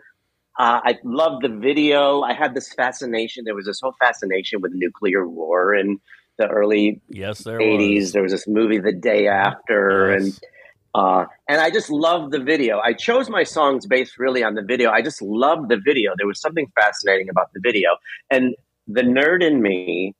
I was in choir, and we had this really cool choir teacher, and she took me and my gay best friend out to lunch, and we went to this music store, and I saw the sheet music, the piano sheet music for 99 Luft balloons. And I was like, Miss Good, would you buy this for me? And she was like, well, do you plan on singing it as a solo at our concert? And I was like, no, I just want the music because I wanted to like teach myself how to play it. I had this little like mini organ and I taught myself how to play the whole little and then I wanted to know what does this mean in English? And you couldn't just, you know, Google it. And they had like the translated version on the second page or the back page or whatever. But even I knew like it wasn't it. So like I don't know. I don't know if I ever figured it out, but I just was into I was into the German because everyone else thought it was stupid. Uh, and the thing about Nena, like that was the only song. You know, I had the 45 on the backside. It was the English version, but then there was another song called "Just Just a Dream," And on the backside was another German song called Rette mich, and it was in German. And the Just a Dream was in English. Rette mich was in in, German. And I was like, it's another German song. I have no idea what the hell she's saying. And I just love her voice, and I love how she does her own harmonies. I love Mhm. it whenever singers do their own harmonies. I know it's not unique to her, but uh, she had that hair and that leather jacket, and she just danced in the balloons and the explosions. And I just thought the video was so cool. And then fast forward, I moved to New York in 95, and I went to Tower Records Outlet. And I was perusing the CDs, and I was like, they have a foreign section. I want to see what they have. And I found a Nena album called Eisbrecher and I bought it. It was like, you know, five dollars or whatever. No one else wanted to buy it. And I bought it and it's all in German. Every song is in German. I don't know what the hell she's saying. And I feel like I'm, I'm getting so passionate about this, as you can probably tell. I feel like a song is in a foreign language and you don't understand it, you can overlook lyrics are terrible or the meaning. If it's a stupid song, you just base it on the feeling of what the song sounds like and how it makes you feel. Uh, like she has a song called Moon Song, and I later met a German girl. I did a student film when I was still acting with this German girl, and I was like, "Oh, could you please translate this Nena song for me?" And it was about like little space creatures going up on the moon and coming down, and it was like so stupid. but in the German, beautiful, beautiful song. So then I started like every name. Then once we got the internet, you know, I was like, I, I have 12 Nena CDs. That's the number I go with. It could be 10, it could be 15, but I have a collection of Nena CDs that are all in German. And I listen to them. I don't know what any of the songs are about. I got to see Nena in concert in New York, 2016. She came to the United States.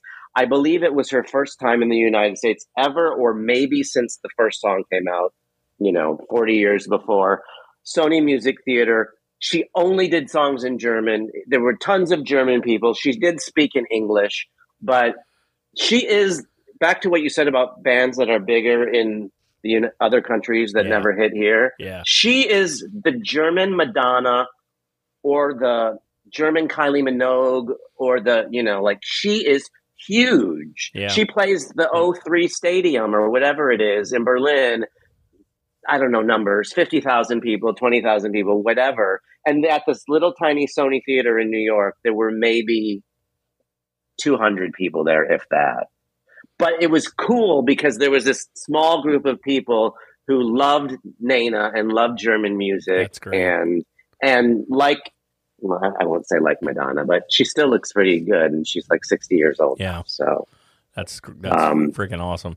Also, you 62. I'm you keep- actually looking her up right could now. put, so. keep putting ideas in my head. We'll have to have you back and do uh, an episode that is just like the best foreign songs. Because I, Yeah. you said that, and I started Yeah, like you they just started listening them, rolling like, into my head. oh, Like, like Yeah. that would. Well, work. I love that would Vanessa. Paradis. She's French, but she's not really new wave at all. But she is 90s. So if we ever do that, uh, Yeah, we might have to break. you know, it. now everyone knows her as the former Mrs. Johnny Depp, but I knew her way back when. Yeah, we, that that would be a really cool episode. We're gonna have to we'll have to put that together at some point. That'll be a lot of fun. Yeah. Um. So And I also take pride in like I'm like the you know, it's that thing like you're gay, I'm the only one. No, you meet all these other you go to your first gay bar and you meet all these other people who are just like you. And there I was at this Nena concert, finally like not no longer a freak because for liking a German pop star that no one else in the world listens to. I do I do I told you uh, before, I do 99 Love Balloons at karaoke and I only do the German that's version. that's So I was Nice. working on a That- mixed version, That's but I never got to sing it because COVID. yeah. You And he- there was a German person in the audience once, and they were like, "Your German is very good," and I was like, "I don't know what the hell I'm saying. I just have a, a good ear. Sorry, man. I have a good ear. Yeah, it's all phonetic. Yeah. that's cool though. By the way, this is another one with a pretty good cover version too. Uh, the band Goldfinger put it out a few years ago. yes, ago. I do know that one actually. Yeah, Good stuff. Matt's a Matt's Matt loves finding cover versions of songs. This is- Oh, I yes, get I I do. get he sends them to me all the time. The other day he sends me a song and he's Oh like, yeah. I I was losing my my shit. He sends me a song. He's like, "What do you think of this?" And I I listen to it later and and uh, he texts me again and says, "I didn't know it was a cover version," and I'm like, "Dude, you just sent me Missionary Man." I was like, "That's freaking, that's the Eurythmics. It's like my favorite song they do. Like Yeah. that's Annie Lennox. I, I like what in the hell? I saw her."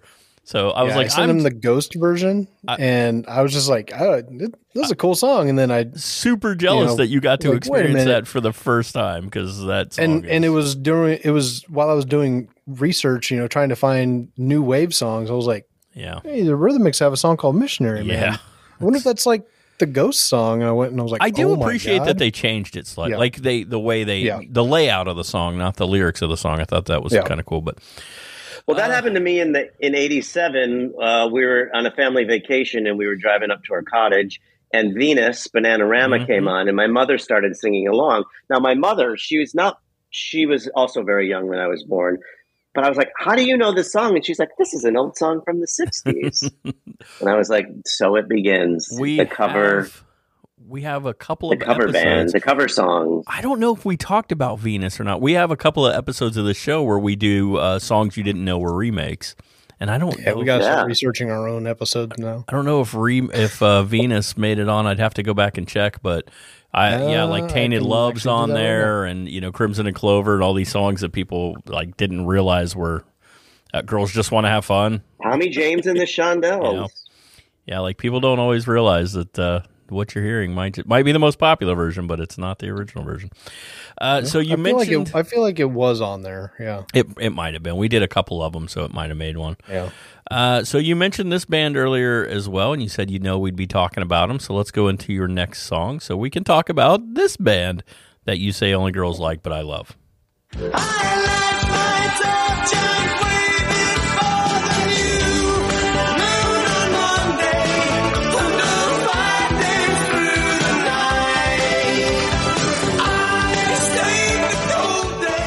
Moon on Monday by Duran Duran, tenth single uh, by the English new wave band Duran Duran.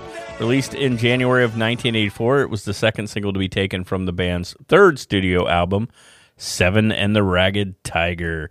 Uh, the song was another success. The song was huge, uh, reaching the top 10 on both the UK and the US charts. It reached number 10 on the US Billboard Hot 100. Um, this was, they had like a string there for a while of hits. They're one of those bands that um, had a bunch of hits in the 80s and then slowly started to fade off and then came back in the 90s and did it all over again.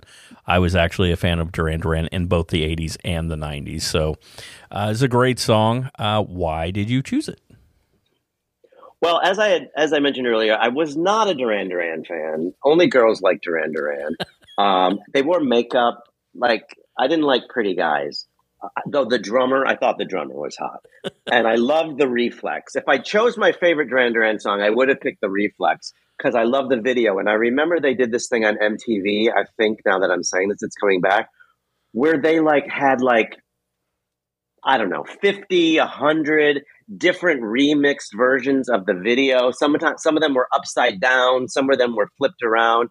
And I thought Simon Le Bon in, in that particular video had like the coolest hair, and I wanted to have new wave hair like that, but I you know wasn't going to tell anyone.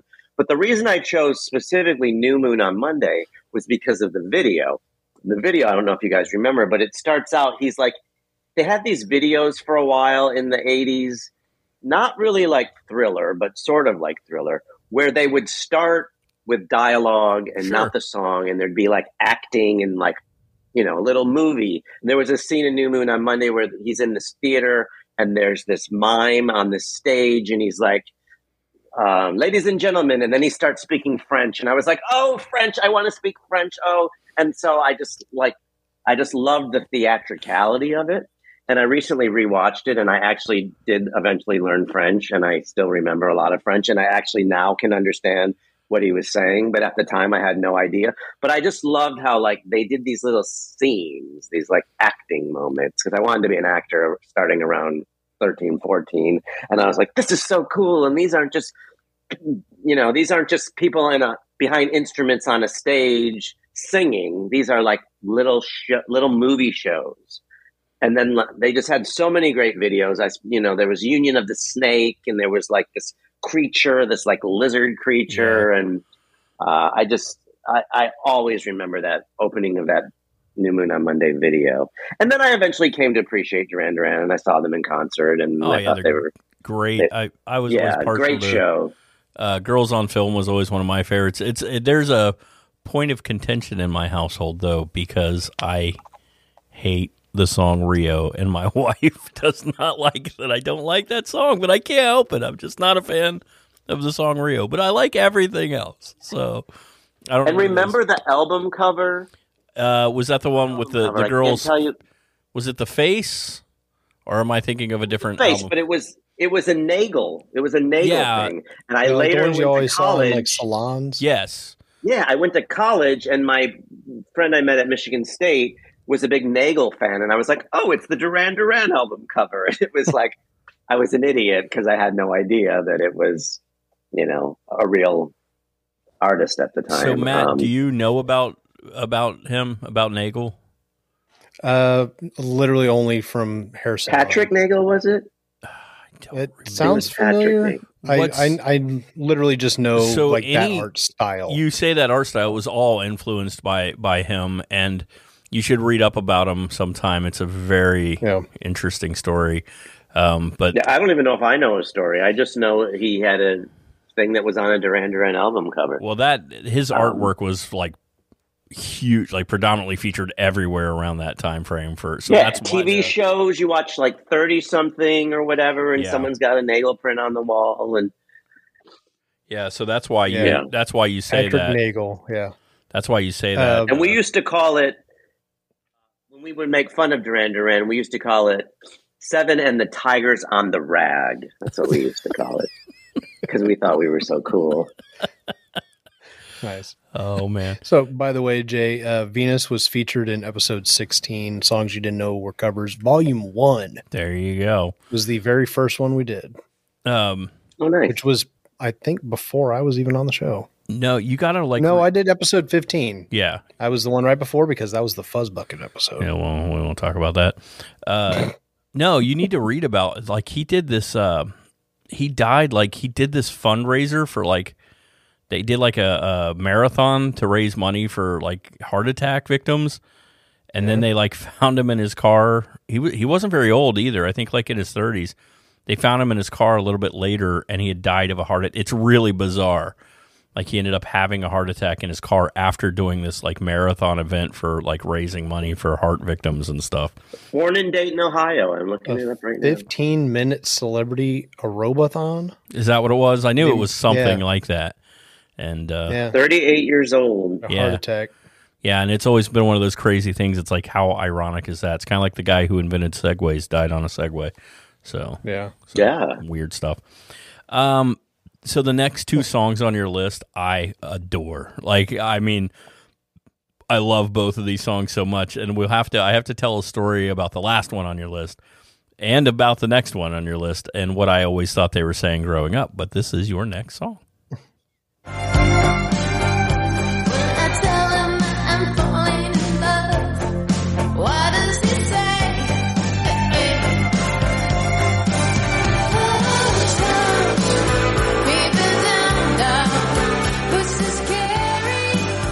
Voices Carry by 'Til Tuesday, or what I thought they were saying as a child is hush hush, keep it down now. This is scary. Uh, I thought that for a long time growing up that they were saying this is scary, and it's Voices Carry.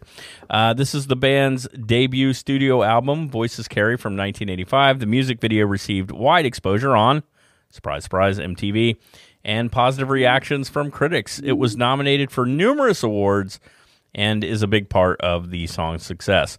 The song was released in America in March of 1985 and uh, became the band's highest charting single, uh, and they on, and their only top 10 in the U.S., peaking at number eight on the Billboard Hot 100. Now, there's a little bit of debate over the subject matter of the lyrics. One claim says that an argument between Michael Hausman and bandmate, former girlfriend Aimee Mann, inspired the song. But producer Mike Thorne disputes this and claims the lyrics originally had Mann singing to another woman, and the gender was changed due to pressure from Epic Records Um, so we don't know. Ministry frontman Al Jourgensen said that the song was inspired by a brief relationship he had with Aimee Mann while living in Boston. So everybody wants to claim what the lyrics are about. Nobody really knows. I guess Aimee Mann probably knows. Hold on. what? First off, I also, while doing research for this show, discovered Ministry's first album sounds nothing like uh, "Ring a Dang Ding a Ding a Dang Ding Dong." Jesus built my hot rod. Jesus. First built my off, hot rod. hmm It's very new wave. Yeah, it is. And I, I, I was like, wait a minute, was there two bands No. named Ministry? Interesting. uh, second side note, while looking for the song on Spotify to add it to the playlist, I discovered that Tiffany does a cover of this song. Really Yes. interesting. So that's something to look up. Um, and this is also another song I discovered as a cover version first. Well, of So- course you did, Matt. Yeah. Um, yes, I did. So why, Frank, did you pick Voices Carry? Besides the fact that it's an awesome song.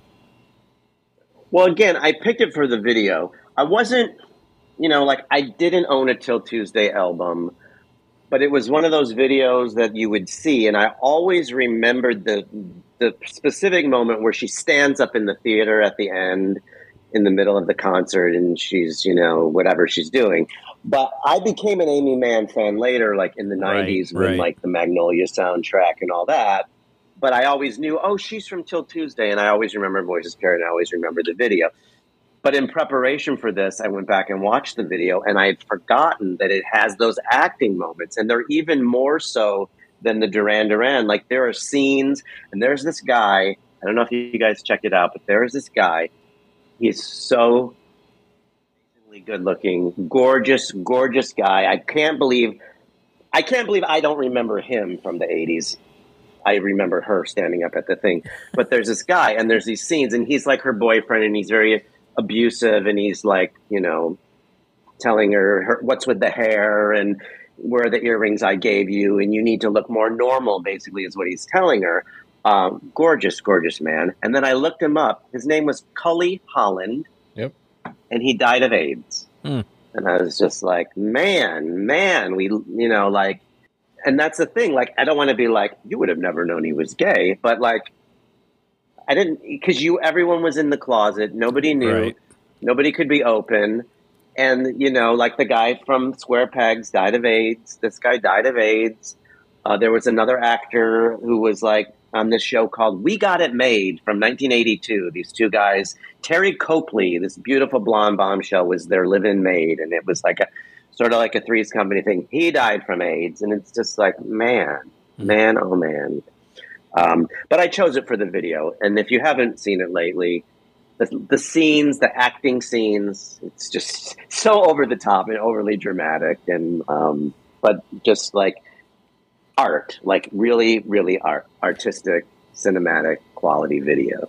My wife and I talk a lot about like people from bands that left the band and was it like went on to become so much more. Uh, and Aimee Mann is definitely one of those people. Like you said, I actually didn't realize it, we're talking like '90s. I didn't realize for a long time that oh wait, this is this is the girl from 'Til Tuesday. When she, you know, was kind of having, she kind of had a resurgence in the '90s. Like you said, the Magnolia soundtrack and all that came out towards the late '90s. She was in one of those movies. I want. I always either Big Lebowski. I think she was. Yes, in, I believe you are correct. Yeah, and yeah, yeah. yeah, And, I love her husband, Michael Penn, Sean Penn's brother. yes, I'm a fan of his. me too. And he's a he's one of those guys that. uh, let me put it this way: um, uh, No Myth is on numerous playlists of mine, and I'm like, whatever happened to this? They're like, this dude had a great voice. Like I loved him. And Yeah. then he just I, he didn't really do anything else, which is kind of a bummer because I love that song. So uh, it's Yeah. that's cool, great song. But I'm really excited by your last song. This is the one, um, and I got to tell, I, it's a stupid story, but I always get a kick out of it. So here is your final choice.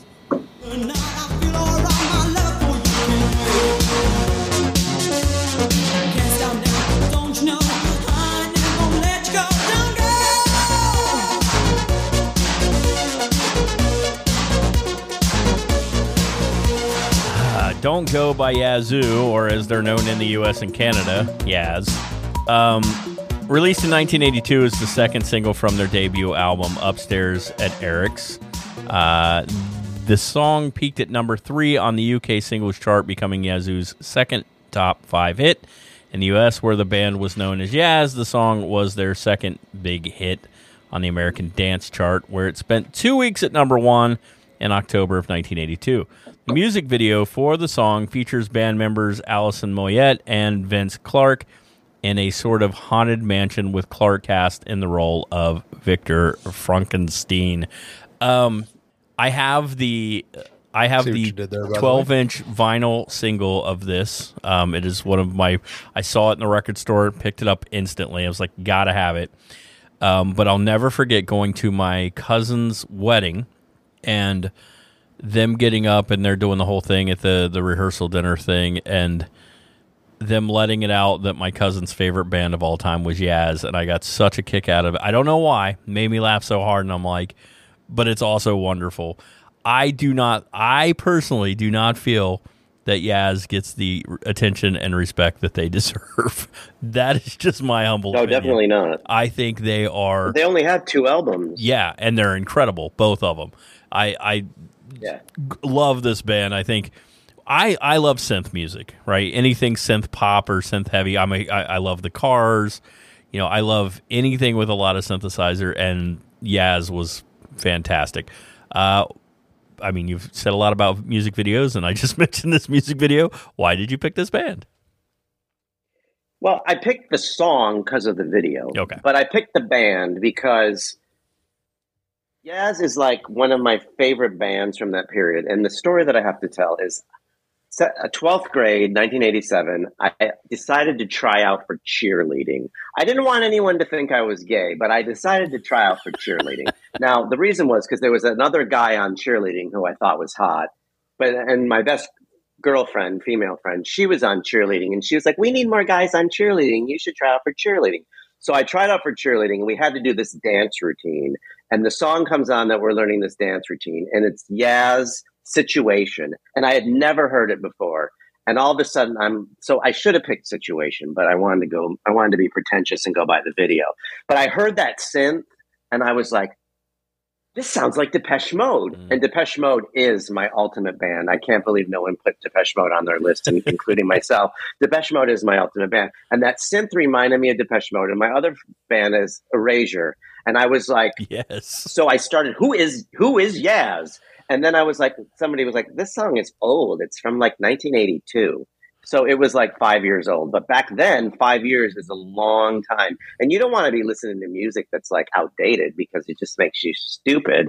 But I loved Yaz. I got I picked up the cassette and then I realized that Vince Clarke had been in Depeche Mode and then now he was in Erasure. And I was just like, Alison Moyet's voice and so then I was like cool because I was listening to Yaz, and then I got had all these friends who were like below me, eleventh grade and tenth grade, and then I got them listening to Yaz, and so like people were actually, you know how you'd write on your folder like names of the bands you like, and people were like Yaz, and I was like, yeah, it's all because of me because I decided that Yaz was cool. Um, but it was like because I heard Erasure in like '85, and I didn't know Vince Clarke then, and then my friend's brother, the deaf one, actually, he he was in college. He turned us on to Erasure, and he was like, "Yeah, it's Vince Clarke. He was in in Depeche Mode," and uh, so I was just like, they all those three bands together are just like my three favorites, and so I should have picked something from Depeche Mode and Erasure, but I threw in Yes, and I got to see them. I keep saying it, but I got to see them in New York, like 2012 or whatever. They hadn't been together in 40 years or 30 years, however, whatever the math is back then. So good. I would go see them in a second. I think they're just fun Yeah. as hell. Actually, all three of those bands are, are fun as hell, and I would go see any of them. Um, this is uh, Yeah. you mentioned Depeche Mode, much like Duran Duran, it hit uh, big band in the '80s, kind of started to fade, came back in the '90s. I love their '90s stuff as much as I love their '80s stuff. I'm a huge fan of Depeche Mode as well. So, um, yeah, Yeah, yeah. Violator is one of the best albums. I, I remember just listening to it end to end. I was like, okay, I'm, I'm good. Uh, great, great lists all around. Um, as is always the case, we put the word out, and we have some of the tapeworms. That's our listeners, in case you didn't know. Uh, gave give their thoughts on uh, what they would put on their list. So we're going to read off a few of those really quick. Uh, Stewie D, who is frequently a, a host on this show, he said he would he would put Cars by Gary Numan and Iran and Too Shy. So no Kajagoogoo made the list, although I did consider Kajagoogoo, but he gives us Too Shy. I so. almost put them on mine actually. Um, Mike Brinkman says Blondie's Rapture, and he's also a very, very smart man because he mentioned Wall of Voodoo by Mexican Radio. Um, our good friends over at Behind the Funny suggest the Eurythmics Sweet Dreams. After the Fire, Der Kommissar. Um, for those of you who don't know, that is the English remake of the Falco song, which you mentioned earlier. So most people know that the After the Fire version, but Falco did it first. Um, the man himself, Mr. Skiznot, said Never Stop by Echo and the Bunnymen, but he was also very awesome and sent over his YouTube New Wave video playlist that he had already put together. So he sent that over for me to check out, which was great. Uh, Matt, Yeah, we'll have to post that in the in the group. Connie, already.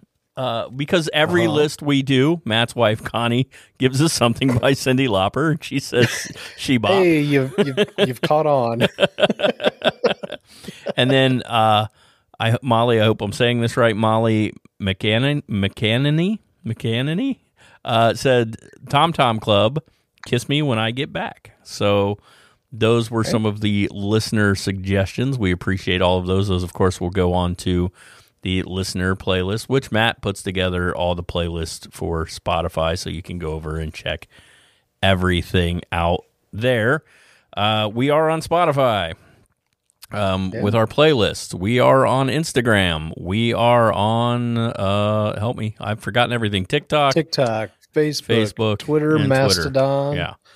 You can follow all, us through all the things. all of those. The of course the best way is to go over to the website and you can just uh, scan the link tree. It'll take you everywhere you want to go. We are working on some stuff on the website.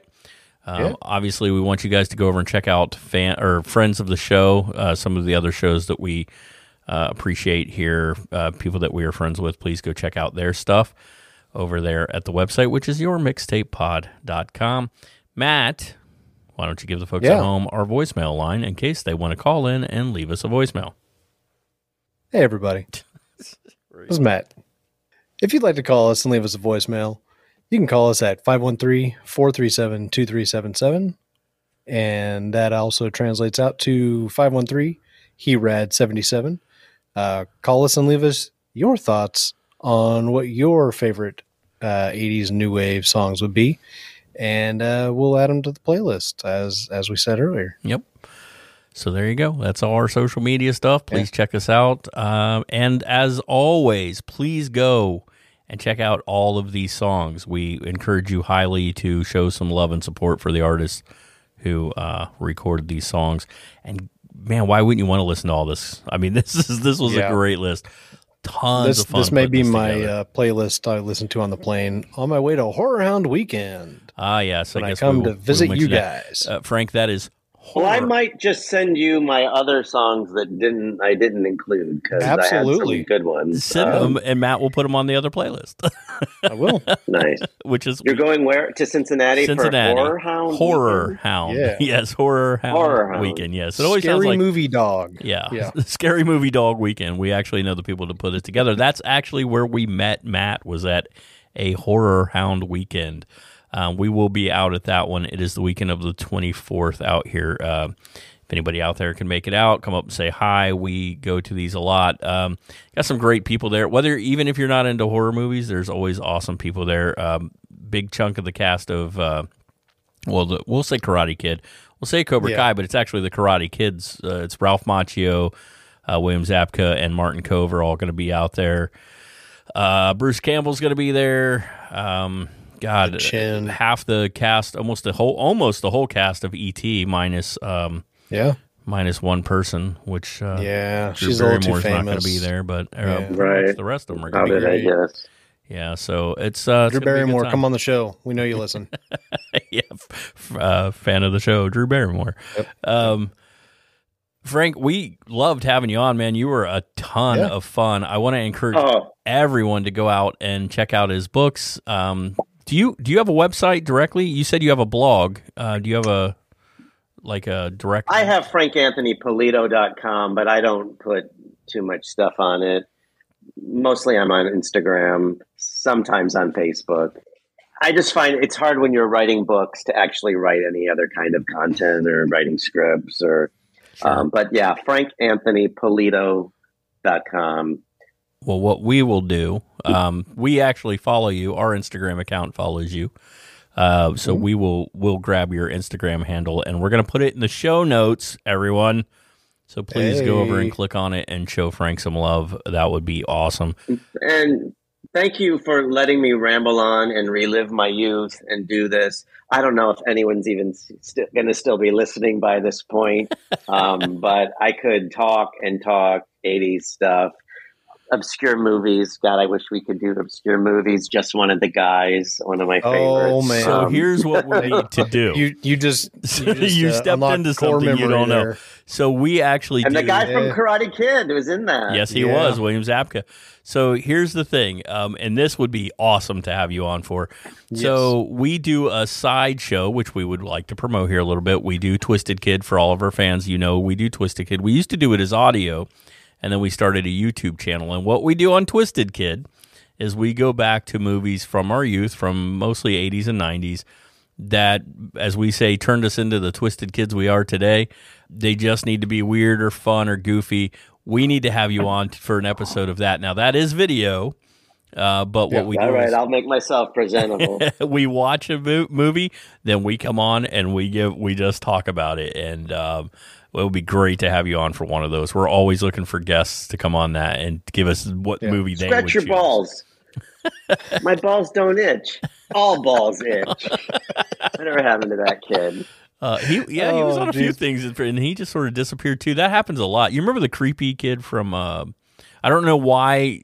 Just one of the guys always reminds me of Teen Witch, but it does probably because it was in that same Oh, era God. for me. I just watched that uh, around Halloween actually for the first time. Yeah, Whatever happened to that? I, I had to kid, see the rap battle happen. Oh God, stop that. Sorry, Yeah. this this Frank Anthony Polito won't shut up. it's okay. Uh, but we loved having you on. Uh, thank you so much for coming on, guys. We're gonna go ahead and end this episode. Uh, please check us out online. Please uh, share the show with your friends. Please check out Frank online as well. Again, we will put his Twitter, or I'm sorry, his Instagram handle in our uh, show notes. I do have Twitter as well. You can click on. I think I follow you on Twitter. I handle the Twitter. Matt handles, handles the Instagram. So it's it's. Uh, we'll put them both on our show notes so you guys can go check them out. Uh, and that's it, guys. We love you all. Until next time, we have the opportunity to speak with you at home. Remember to always stay, Stay awesome. awesome. Even with two. Hey, and are you Can't playing my song here? I will play the song here. um, I'm gonna Preface it. I'm gonna drop it in uh, post. So um, yeah, we talked through some of it though, so that's okay. Yeah, tell tell Matt about this because I actually didn't. I wanted to surprise him, but uh, Frank tells me about a song and then he sends over his own creation, which Oh. I, I Well- figured we would drop in the end. in in Detroit, we had a station called WHYT 96.3, and they played this version. Am I allowed to say what it is? Yeah, yeah. Yeah, go for it. Yeah. It's 99 Luftballons, but they did a um, version where they alternated German and English, Oh, that's cool. and it didn't exist. But then Casey Kasem Top 40 did a version too. And I found some obscure like message board that posted about it, and I tracked this guy down on LinkedIn who was like the original, I don't know, audio guy who made the version that they played on top, Casey Kasem Top 40, and he sent me a link to that show that they played it on, and then his version was not the version that they played in Detroit. They did like a full verse in English, a full verse in German, a full verse in English. So I created my own version that's the best of my memory of the version they played in Detroit. That's like a sentence of German, a sentence of English, a sentence of German, a sentence, a sentence of English. So uh, that's what I sent over. And one of these days I will sing it at karaoke. I just haven't been back. Yeah, he sent it over to us, Matt, and I was like, "Oh, this is cool. I will drop this as the end credit song." Uh, since he put it together for us, I thought that'd be a lot of fun to do. It's a little different. Uh, Yeah. So always love that. Um, Awesome. hey Frank, was Oh, I he just say awesome all the time. Oh, that's so. I literally say awesome all the time. That's why it's our stay awesome is our kind of like Yeah. Our little sign off. Is it Yeah. okay with you? I didn't want to do it without asking if I send Matt uh, copies of your books as well. Yeah, but where are you going to get them from? You sent them to me. The ones that I did. I sent you the PDF. You did. I sent you the PDFs, right? Yes. Yeah, you, you shouldn't buy that stuff. I've already been paid. Yeah, send them the PDFs. If, if, you know. You're like, where are you going to get them? Lost in the 90s. I own the rights to that. So, uh, and as someone who's more 90s, I would love to get your take on it because I, you know, Ma- Mazzy Star, "Fade into You" was my Oh favorite, man. Oh, I love and I that song. use it in the chapter. I love that song Yeah. so much. Yeah, yeah. Yeah, we'll have to have By the way, you.